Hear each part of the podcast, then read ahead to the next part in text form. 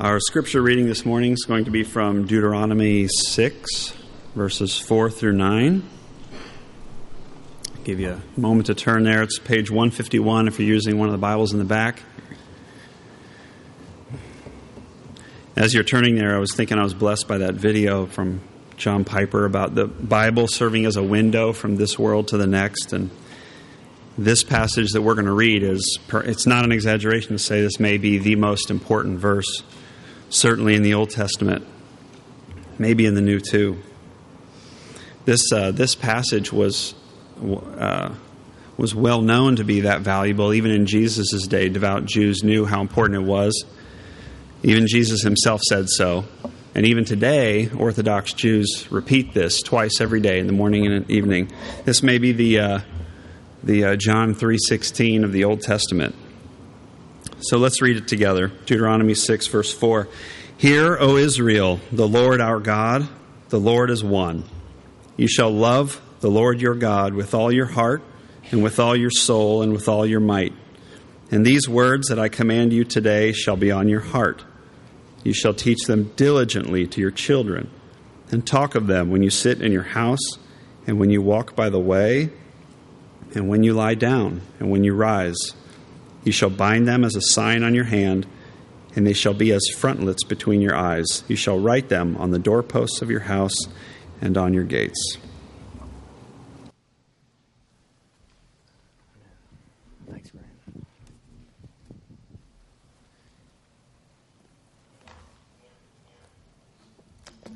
Amen. It's good to see you all this morning. My name is Jonathan. If you have never been here before and you're a guest with us, I'm one of the pastors here. We are going through a series this summer called Extraordinary, and we are doing uh, kind of some simple things. We're talking about how to live ordinary life for the glory of God. And so this morning, on Father's Day, we come to the subject of family, and I'm really looking forward to doing that. But I really want God's help this morning, and um, I certainly feel my need every time I preach for the help of God and His assistance because we don't want to waste your time. We don't want to uh, speak empty and vain words, but we really want God's Spirit to come and to anoint and empower the preaching of God's Word. So, would you just take a moment and pray with me that God would do that, stir our hearts this morning, and transform us? Let's pray. Father, we love you. We have sung about that already this morning, and we really, we love you, Lord. We are so grateful to be here in your church with your people to worship you. And Father, as we come to this great and marvelous section of Scripture, we ask that you would open it up to us, that you would enliven our soul and our life through this, that we would find ourselves massively helped and shaped by this text of Scripture. And um, we are, we're, we're just so thankful that we can stand before your word and, and that we can read it and we can read it with freedom and there's no sense of persecution or, or hostility against us. But here we are, totally free to worship you, Lord. And yes, this is a dangerous world. And yes, we pray and continue to lift up those dear families in South Carolina, Lord. We are so grateful for the testimony that they have, uh, that their relatives have, that this church has, of their strong trust in Jesus. It's a dangerous world, but we are free nonetheless to read and to worship, and we praise you for that opportunity. And may we do that until our dying breath. Now, come, O God, and help us pray that your Spirit would move powerfully in our church uh, for the sake of your people and for your good and for your glory. We pray these things in Jesus' name. Amen. Well, happy Father's Day to you. Um, it is a uh, special day. We celebrate Mother's Day and Father's Day each year. And uh, we come to this great theme, as I said, of the family in our series. And so, dads, let me say at the outset of this message this morning that um, I really hope that you'll be kind of two things will happen. You'll be challenged this morning in a helpful way, and you'll just be really encouraged and uh, motivated as we get out of here. It's funny, a member of our church was talking to me a couple of weeks ago and said, Man, you know, moms on Mother's Day, they really get loved on from the pulpit. You know, everybody loves on the moms. But when it comes to Father's Day, they get the smackdown. and I got to thinking about that. I said, You know, I suppose there's some truth to that. Um, we can be hard on dads. And, uh, and so one of, one of the things I want to do this morning is, by God's grace, is I want to gently, Dad, if you're here, I want to gently prod you and encourage you um, those of us who are leaders in the home to a deeper and more biblical vision of what it means to lead our homes.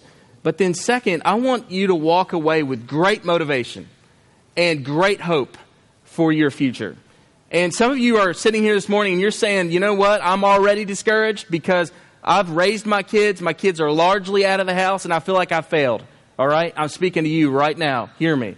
Okay? It's not too late. It will never be too late with your kids. God can still do something marvelous and great.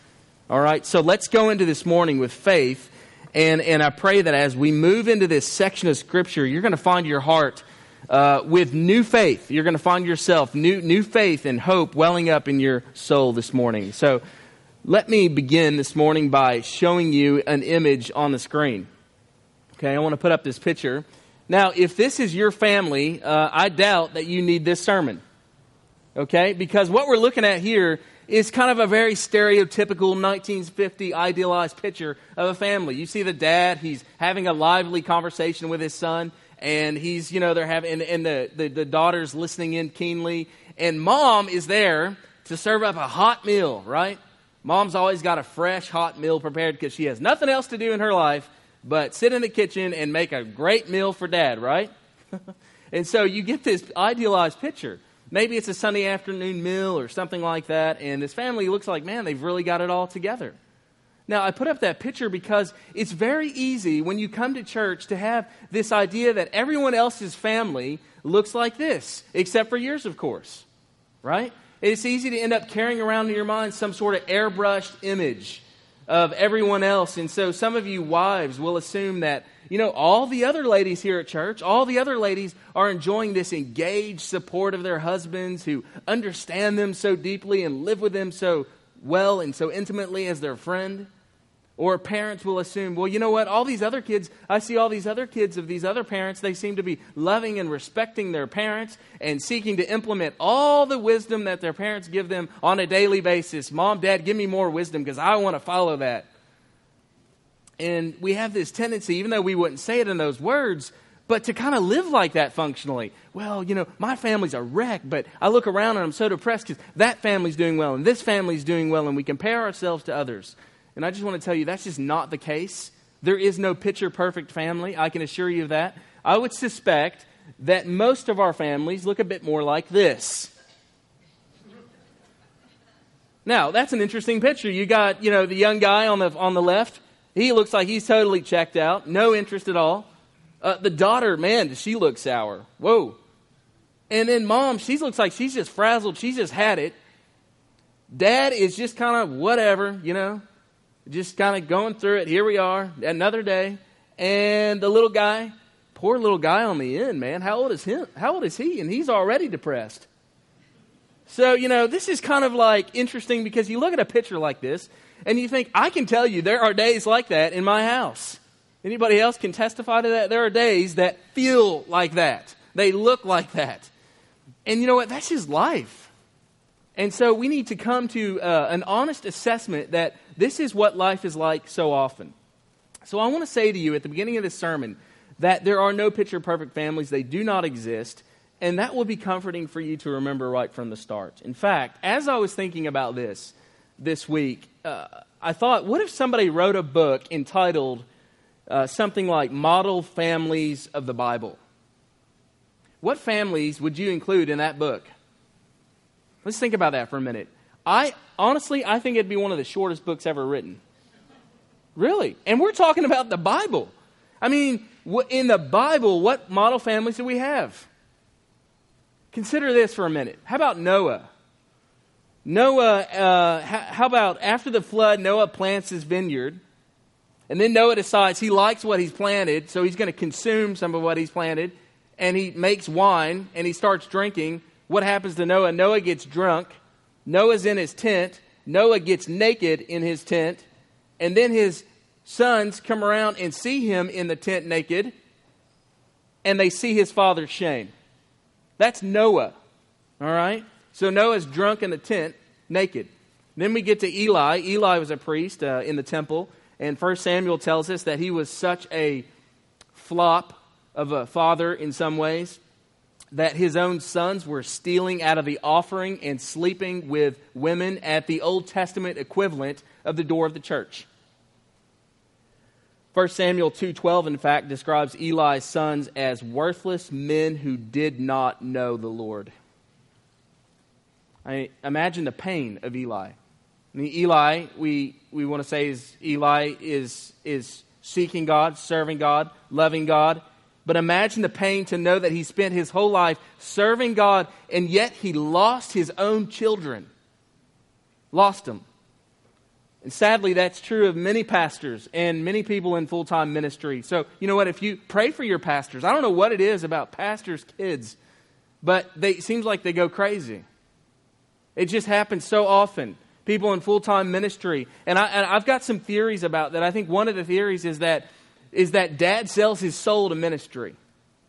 He sells his life. The kids end up growing up resenting dad because dad has given his life for God, but he's also sacrificing his own family on the altar of ministry. I think that's part of the problem.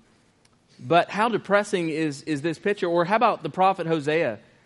Uh, he married a woman, Gomer, who would later become a prostitute. And so lost was she in sin as a picture of Israel's unfaithfulness to God that she would go out and sleep with all manner of men. In fact, she came home on two, two separate occasions pregnant.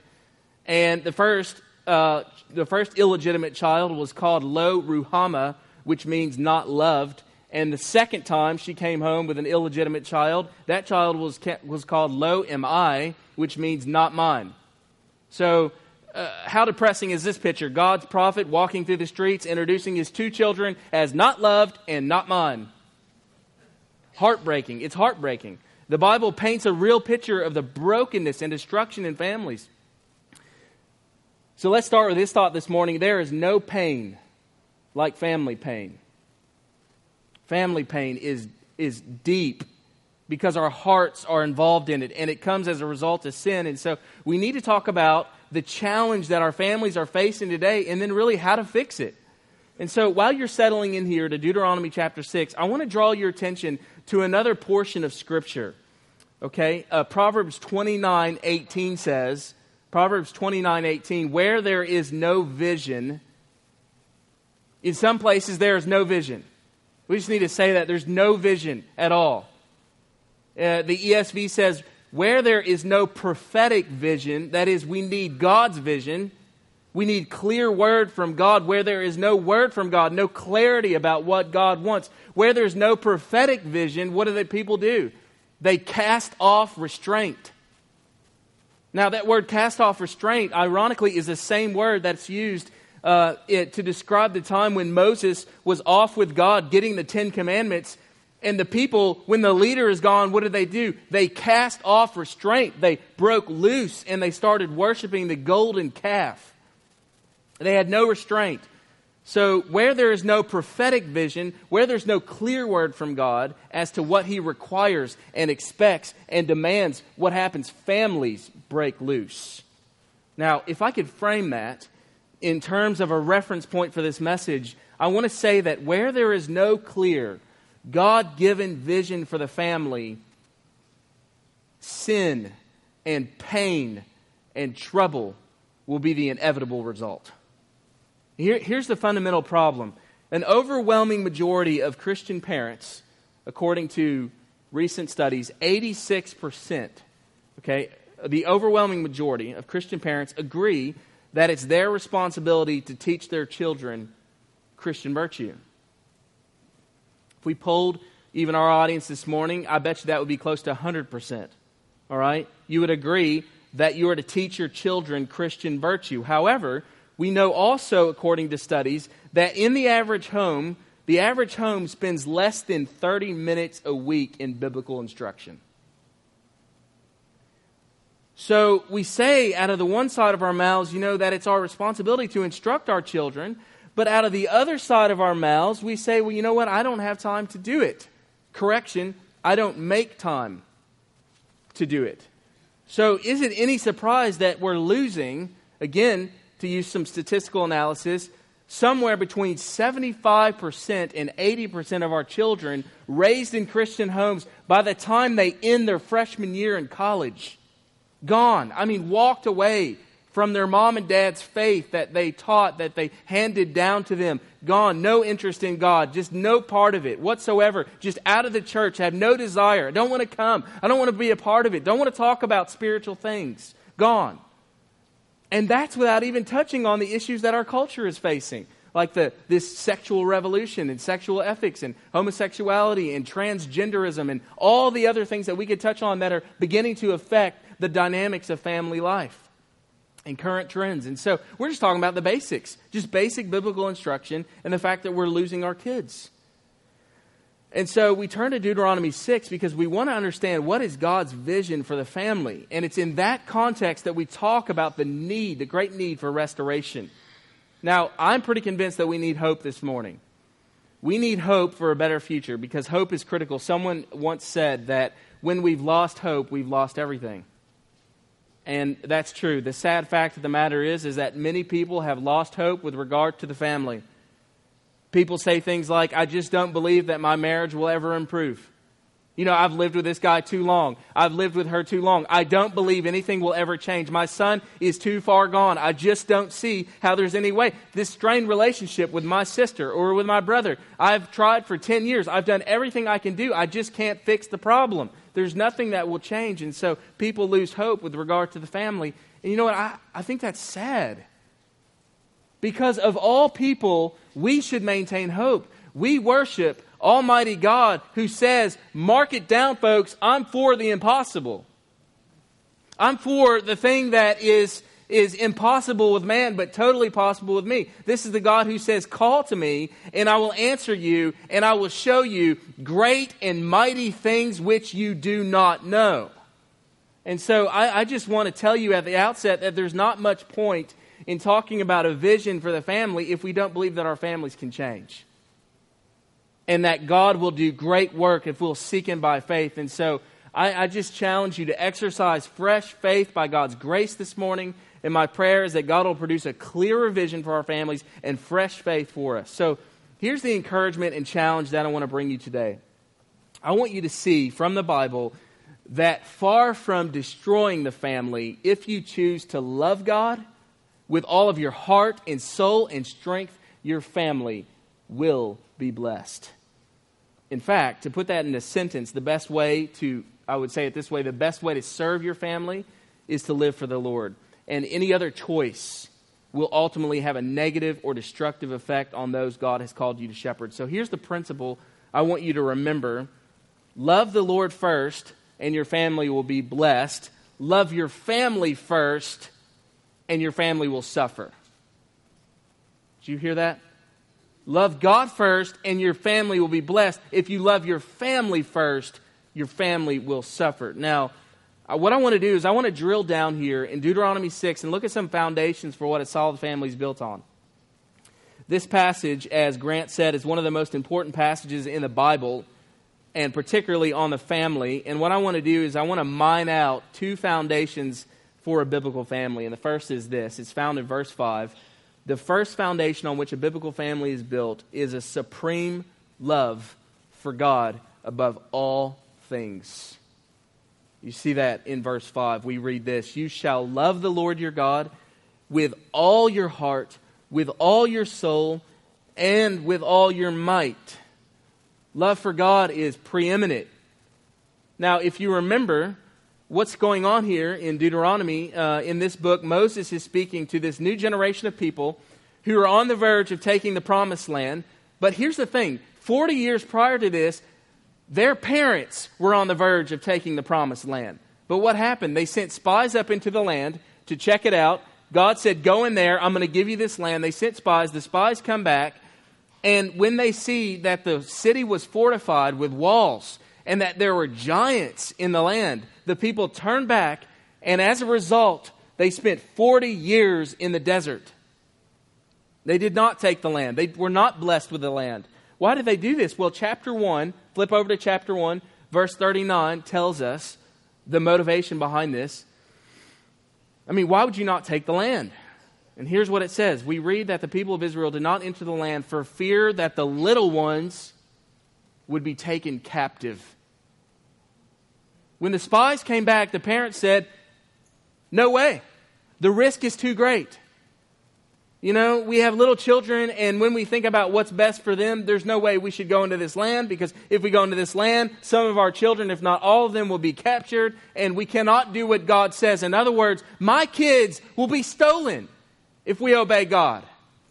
Now, that's a crisis of faith, isn't it? God calls you to do something, and you're pretty sure that what God is calling you to do is going to harm your child. Do you feel that tension? I, I feel it big time. I mean, I can understand that, and I'm sure you can as well, and I don't think I would have responded any better. Honestly, do you? If it was your children? I, I, am confident that I would have just the same crisis of faith. I would turn my rear end around and go back and say, I'll just stay in the desert. I mean, it's amazing here. But notice what they did. They did not, they put the children first. And as a result, hear me, it's tragic the children that they tried to protect ended up spending the largest part of their life in the desert. And as a result of disobedience to God, they could have grown up in the promised land, but instead they end up in the desert. And so, this is the first challenge I have for you this morning, and it's intentionally provocative, and it's this do not live for your family, live for God. Obey Him first. See, Moses is is with this new generation. And so here's the thing they're now faced with the same decision regarding their children. Okay, so now the children are there and they have their own children, and, and God is saying, Go into the land. And, and they, they're faced with this same decision. The lesson is simple never put your family before God. And, and we feel this same we feel this temptation in all aspects of, of family life. All right, so let's just think about marriage, for example. I mean, in marriage, we feel this temptation. Uh, we want to put our spouse first. You know, we, we say things like in our culture, I live for her. You know, she, she lives for me. You know, uh, she's my life. We'll say things like that, which is, it sounds really romantic, it sounds really loving, but it's idolatry. It is. Let's just be honest about it. To say I live for her and, and I know, in generally speaking, what we mean when we say things like that, but let's be honest. If you really do live for them, I think that's idolatry. You're not supposed to be living for them. You're supposed to love them, but you're supposed to be living for God. And so we do this in marriage. We feel this temptation. And here's the thing your spouse can't bear that weight. I live for you. You know, she's everything to me. Well, she can't be God for you and she's going to fail you. And so, what you idolize right now, five years down the road, you'll demonize because she won't pull through for you. She won't give you what you're expecting her to give you, and you're wanting her to give you what only God can give you. And so, when she fails, you hate her. What you idolize, you end up demonizing. And so, we do this in marriage. The same is true for children. The command, you shall have no other gods before me, includes our children. Jesus says, Anyone who loves his son or his daughter more than me is not worthy of me. Now, we, this happens in our culture. It happens. It can happen with us subtly. Jesus is simply applying the first commandment here that we are to love the Lord our God with all our heart, soul, mind, so, and strength. So, if we make an idol of our kids, here's the thing we worship them, we teach them to worship ourselves. We keep telling them how great they are and, and how much you know, we just, we're just so kid centered in everything that we do, and, and, and we, we make an idol of them, and then we're just teaching them, hey, you worship yourself, you know? You're so great. You're so awesome as, as a kid. And so they grow up thinking, man, I'm, I'm really great. And our culture keeps telling us, hey, keep feeding that message to your kids because, you know, that's the kind of affirmation they need. And so we start feeding them this stuff, and then our kids get full of themselves. And this is a devilish work. The principle is this if you live for your family, you will lead them into the desert. But if you live for God, you will lead your family into the promised land. Now, this is how family idolatry works. I was trying to think this through as an example. Um, I, I, think it kind of works something like this. Um, we see all these singles, and we're kind of jealous now. You know, we're in this phase of marriage and family. We got all these kids, and life's just really hectic and busy. And we look back and we see, oh man, what would it be like to be a single again? You know, these singles, we see these singles and they seem to be so radical for the Lord and, you know, then they, and, and everything's so great, but then they get married, you know, and then everything starts turning inward. Okay? And, you know, it's like, well, you know, you know, we're dating and we, you know, we don't want to get distracted because this is like a major, you know, time of our life. And, you know, we're coming up on marriage and, you know, we don't want to get too involved with God and ministry and things like that because, I mean, marriage is coming, you know, and we got to really focus on each other. And then, well, you know, we just got married. And so, really, you know, kind of the first year should really kind of be about us, you know, because we need to get settled in here with marriage and, and, and we should really be kind of close together and, you know, because if we get too serious about God and like ministry and stuff, that's going to ruin our chemistry. You know, and then and because this is the first year and it's and it's all about us, you know, of course we're pregnant, you know. And since we're pregnant, you know, we're having a kid, and this is just going to be our first baby, and so we, we you know, we got to kind of get the first baby going. You know what I'm saying? And I mean, we need to we need to really focus on that. We got to think about what we're going to do to prepare for that child, and and we got to get ready and and, you know, we don't want to get too involved with like God and ministry and things because we got to really get ready for that. And then, you know, those first couple of years as new parents, I mean, you just have to adjust to life with little goo goo, you know? You just love the little guy. You get so close to him. And, you know, and then it's like we got to get our kids through adolescence. And, whoo, man, this is a time we really got to hunker down as a family and make sure that we're really close with with them because, man, these are the vital years of our kids' life. And, you know, and it just goes on like this. And then finally, you know, the kids are out of the house and, whoo, finally, you know, we can serve the Lord now. Now, is that what happens? Something similar to that tends to happen. This is a temptation we all face, but I just want to say that that's a false dichotomy. I mean, if Jesus is the Lord of our families, then we worship and serve we worship God and serve our families best by putting God at the center of all we do. In other words, God and ministry and children and children and ministry and God and children are not like two separate things. It's like in the world of God, in the world that God has created, we include our kids in a God centered vision of life so that we're not trying to say, well, I'm going to bifurcate all this stuff. I'm give my time to God over here, and then if I have a little leftover time, I'll give it to my kids, or I'm going to pour all my life into my kids, and if I have a little leftover time, I'll give it to God. It's no, it's a God centered family life where you're wrapping your kids and your marriage and your children and your everything into God because He comes first and He's central in everything we do. And, and that's the biblical picture that we see here. Biblical families are not self centered. They're deeply and profoundly God centered. They're built on a supreme love for God above all things. See, the heart is issue here. And that's why Moses says, with all your heart and with all your soul and with all your might. All right? So we're talking about whole soul, whole heart, whole strength engagement with God. All right? And that's what I'm calling us to this morning. I'm calling us to a greater engagement with God. Now, that's the first foundation of a solid family. It's built on a supreme love for God above all things. The second, in this text, and, and there's many, but I'm just sort of unpacking this text. The second foundation on which a biblical family is built in this text is a family that centers itself on the Word of God. Okay, it's anchored there. It, it aligns everything it does with the Word of God. So you just see this in the text. Uh, specifically, we see three things here um, verse 4, it's a family that listens to the word of God. Do you hear that word? Hear, hear, O Israel. Uh, and then, secondly, it obeys the word of God. We see this in verses 1 and 2 with the language of do and keep. And then, verses 7 through 9, it's a family that teaches the word of God. Teaching is, is the issue. So, in, in other words, this is a, a, another way of saying the way we worship God is with uh, different faculties of our body.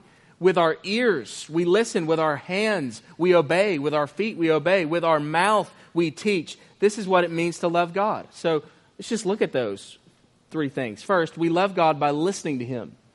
This is where we worship God with our ears. Verses 3 and 4, we read these words Hear, O Israel. Uh, Israel is commanded to hear, they're commanded to worship God with their ears. Now, this, ironically, is what distinguishes Christians from other religions in the world.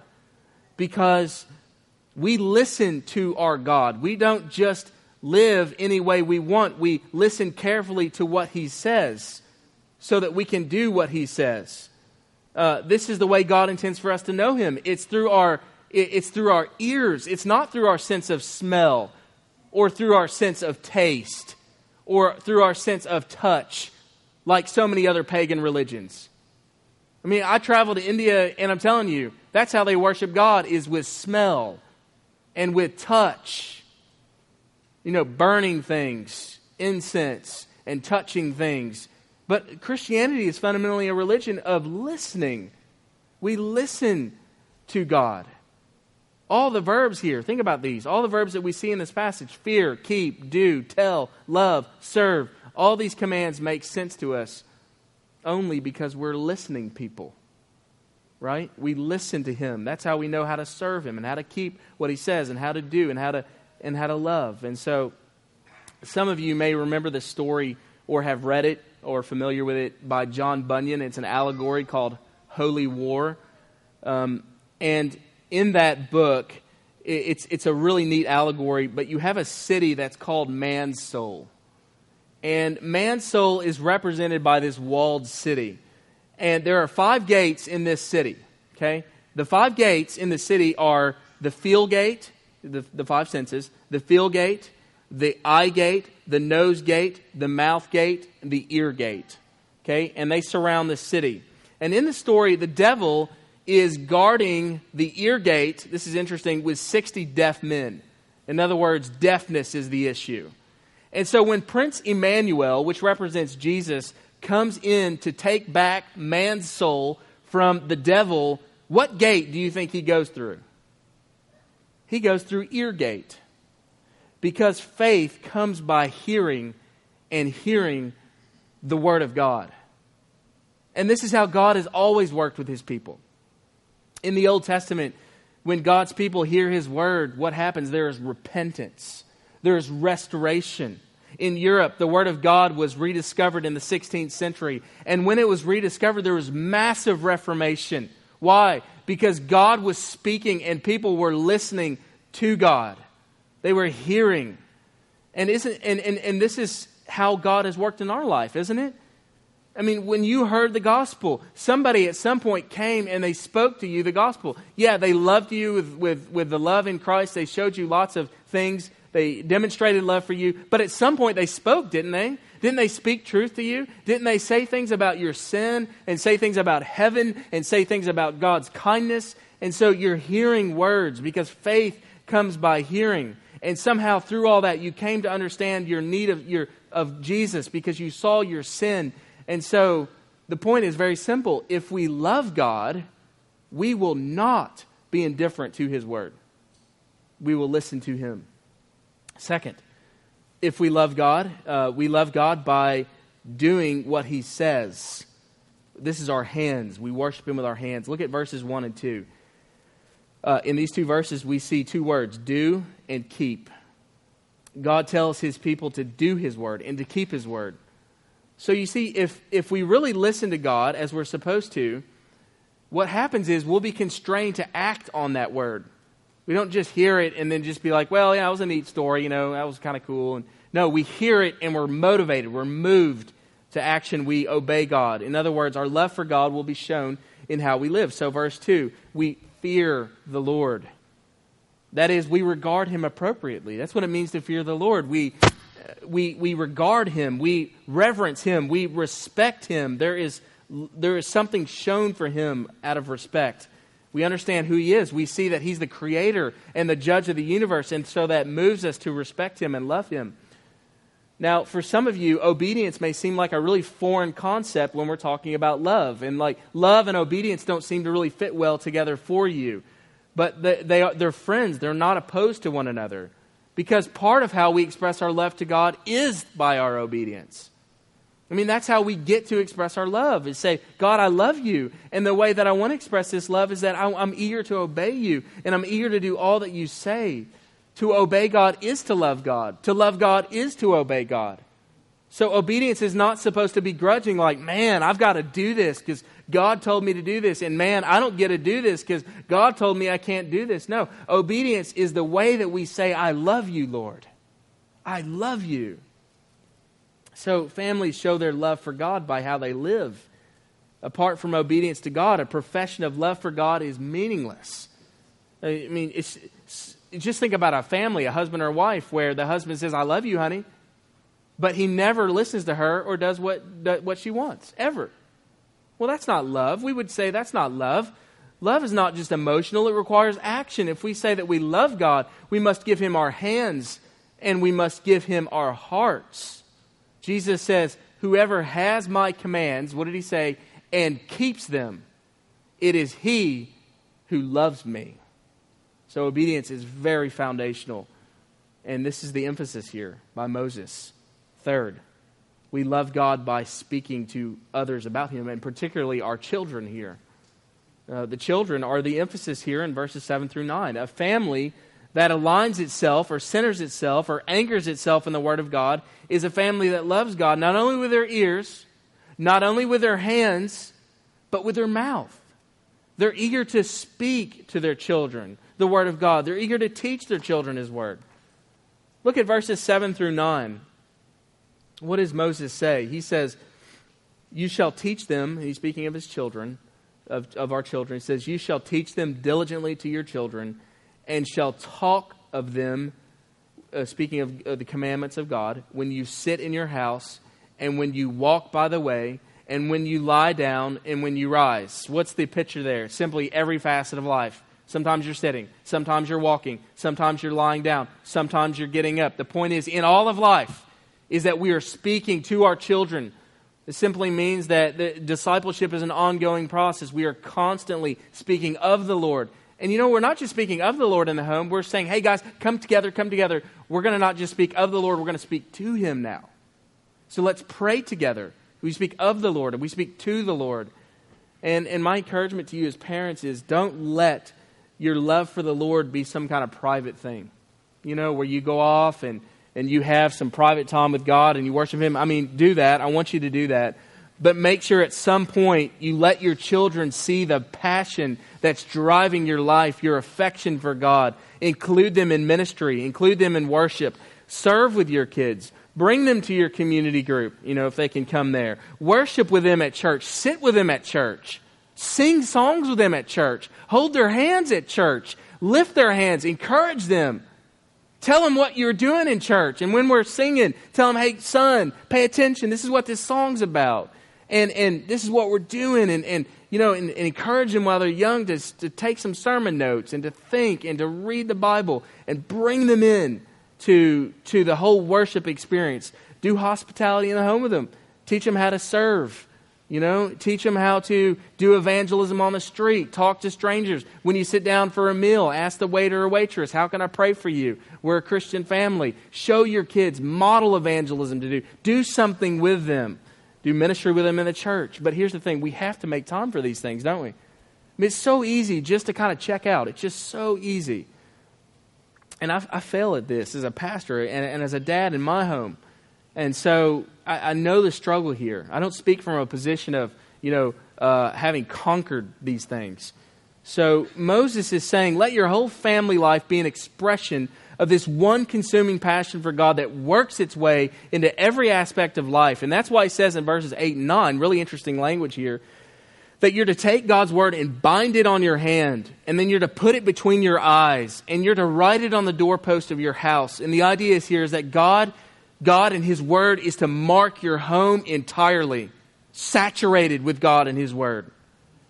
But you know, if that's going to happen, we've got to share life together. We have to. I, I, was thinking one of the things the devil has really done well in our culture is that he is he has totally succeeded at this. It's separating parents from their kids. You know, where where parents and kids just there's not getting that much interaction together. And he's done so well at doing this, keeping kids and parents separated so much. Spending quality time with family has become so difficult in our society. There was a time before the Industrial Revolution when, when dad would eat breakfast with his family and then he worked on his own farm. You know, he was, uh, just how society was run. So dad would go out in his backyard, he would work, and when his kid was able to sort of understand what's going on, he would bring his son out there with him and say, Let me show you how to fix shoes, or let me show you how to farm, or let me show you how to, to do this or to do that. And so dad would train and teach up his and train up his child and teach him. And so his sons would follow in their footsteps. Ironically, it's how a lot of people got their names. You know, um, Miller, Carpenter, Cook, Baker, Smith. Why? Because that was their profession, that was their trade. And so that was pre industrial revolution. But then the industrial revolution came along, and, and here's kind of what happened there. Dad had breakfast before his kids got up and was out of the house and off to the factory. Dad would leave the premise. He would go off. He would work all day. And so there, he, therefore, he was not able to share his life with his children. And in the same way uh, that, that he used to be able to do. And so he's away from his children and, and there's, a, there's a bit of a vacuum that's felt there. And so now, here's the thing we're in a post industrial age where not only is dad gone, but hear this mom has become another means of production. And so, what that means is that today moms are often not at home either, which means the home is no longer a place of production, it's become a place of almost entirely consumption.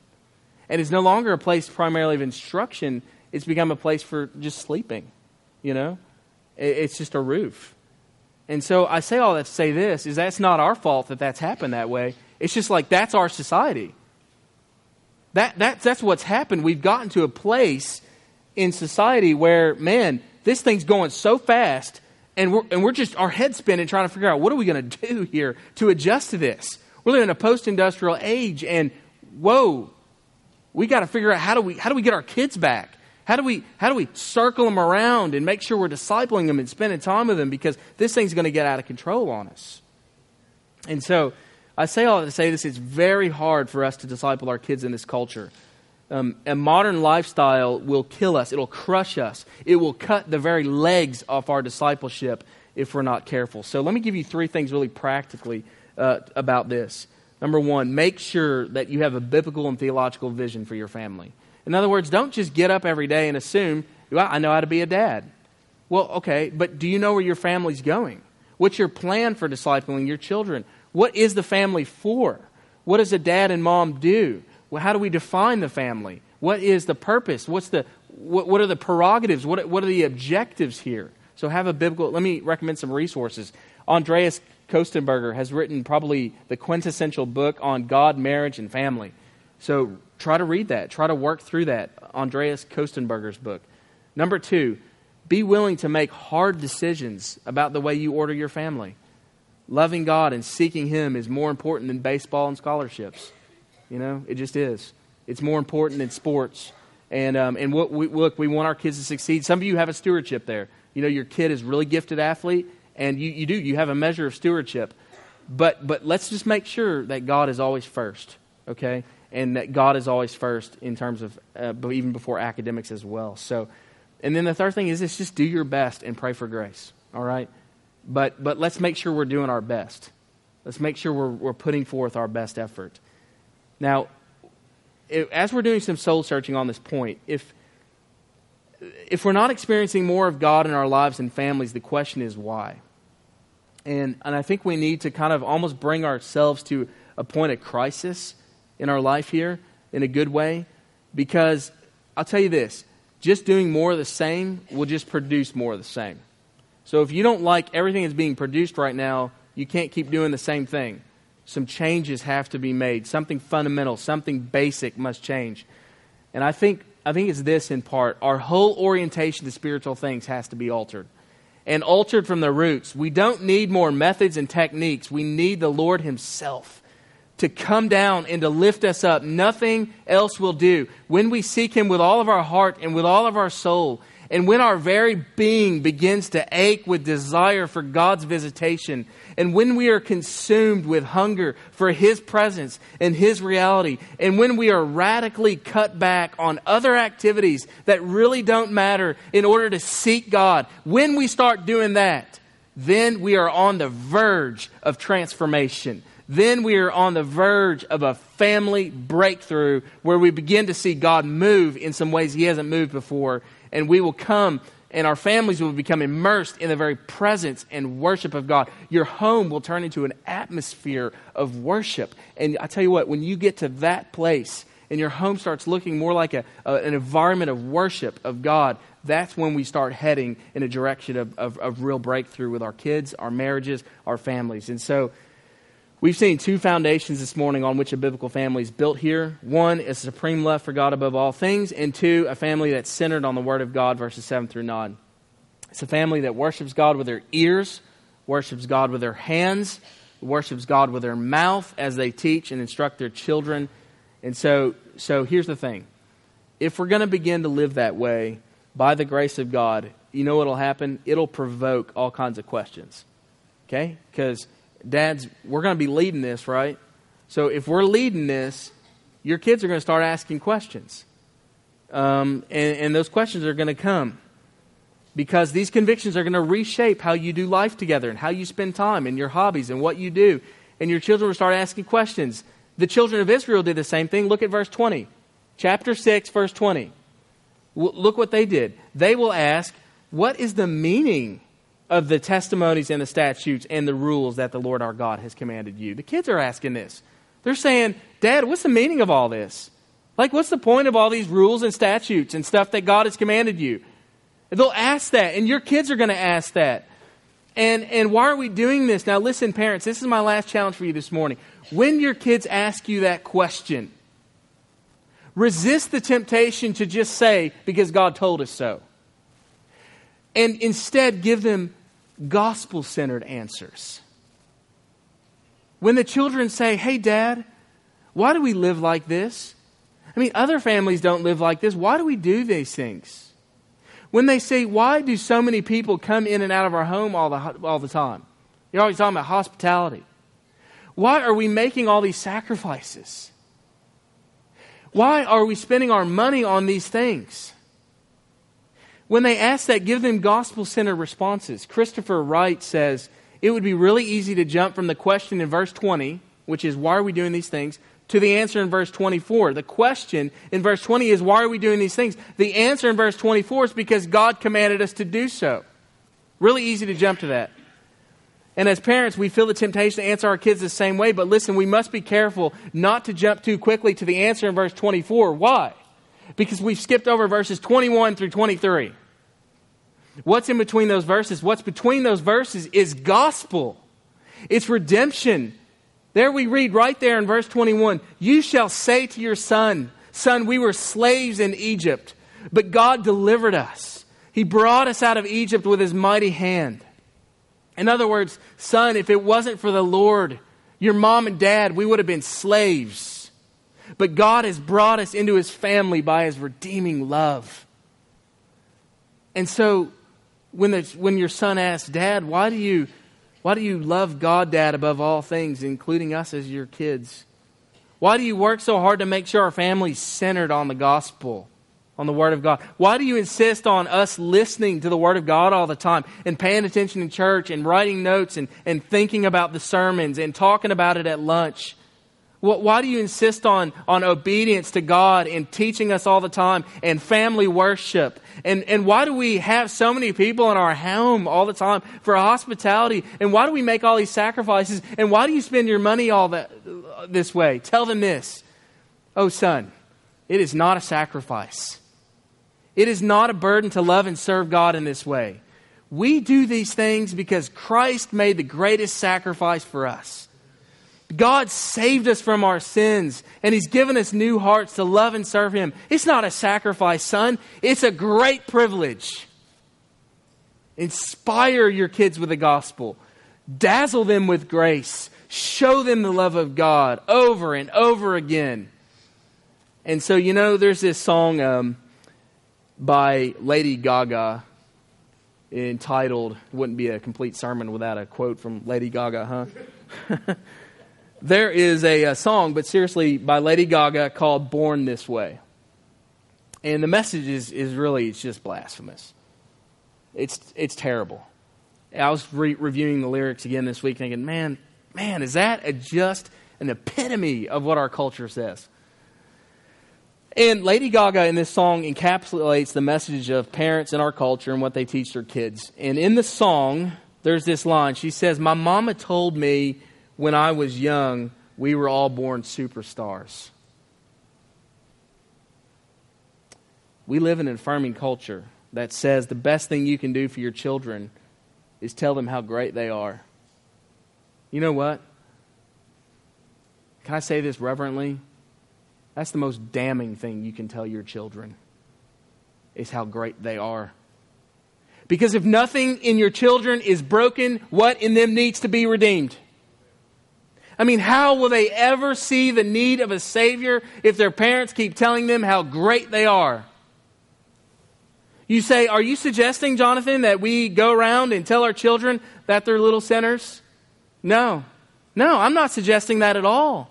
I'm suggesting that you tell them that you and they are big sinners, huge sinners, and that apart from Christ, there's no good in us and there's no hope for us. And tell them that then on the back end of that message, that God has shown up in the form of Jesus Christ and He has redeemed us from our bondage to sin. And by the mighty and gracious hand of God, He has intervened in our bondage and slavery to sin, sin and rescued us.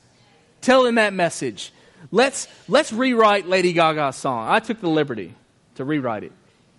All right, here it is. My mama told me when I was young, we were all born sinners. You are far from perfect, babe.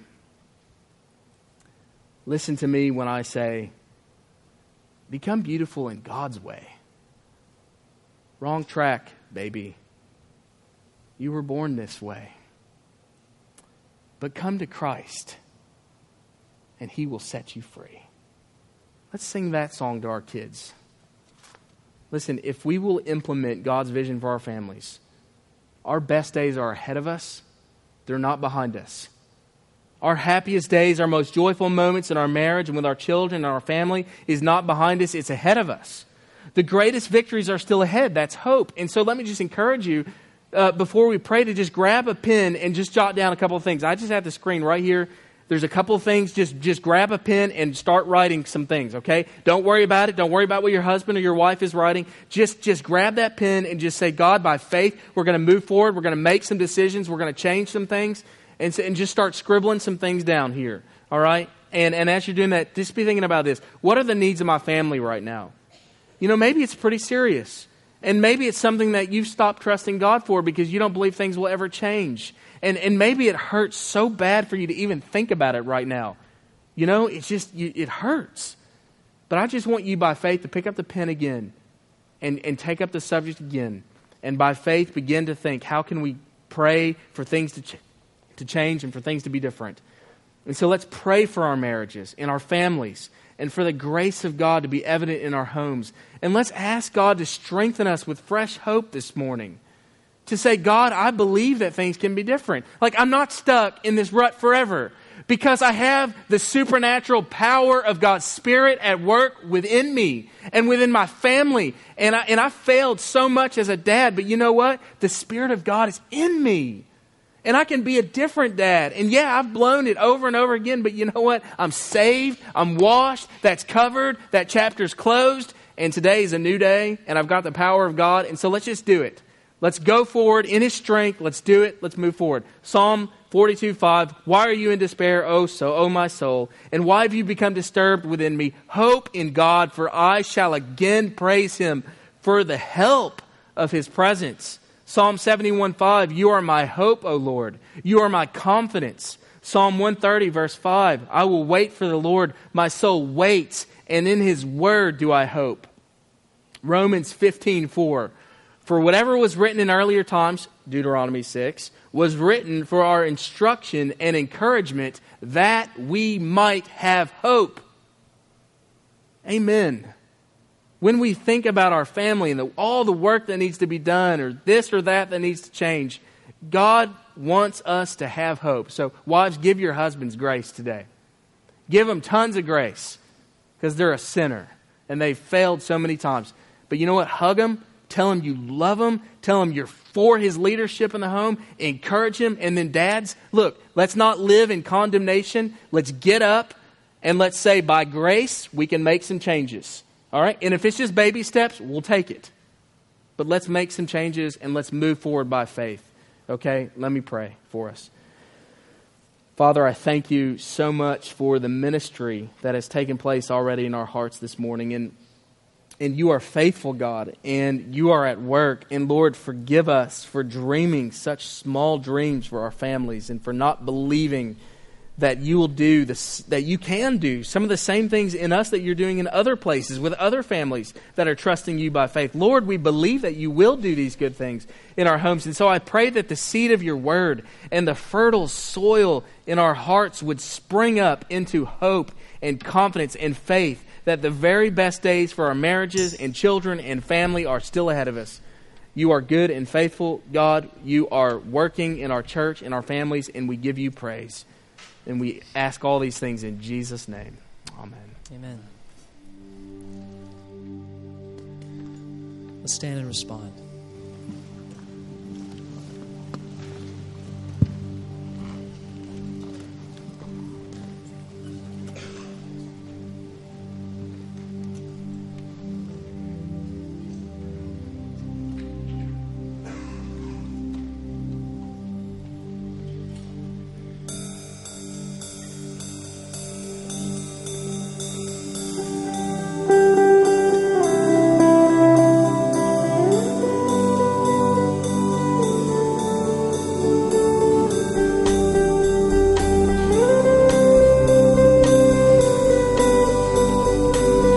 God is for us.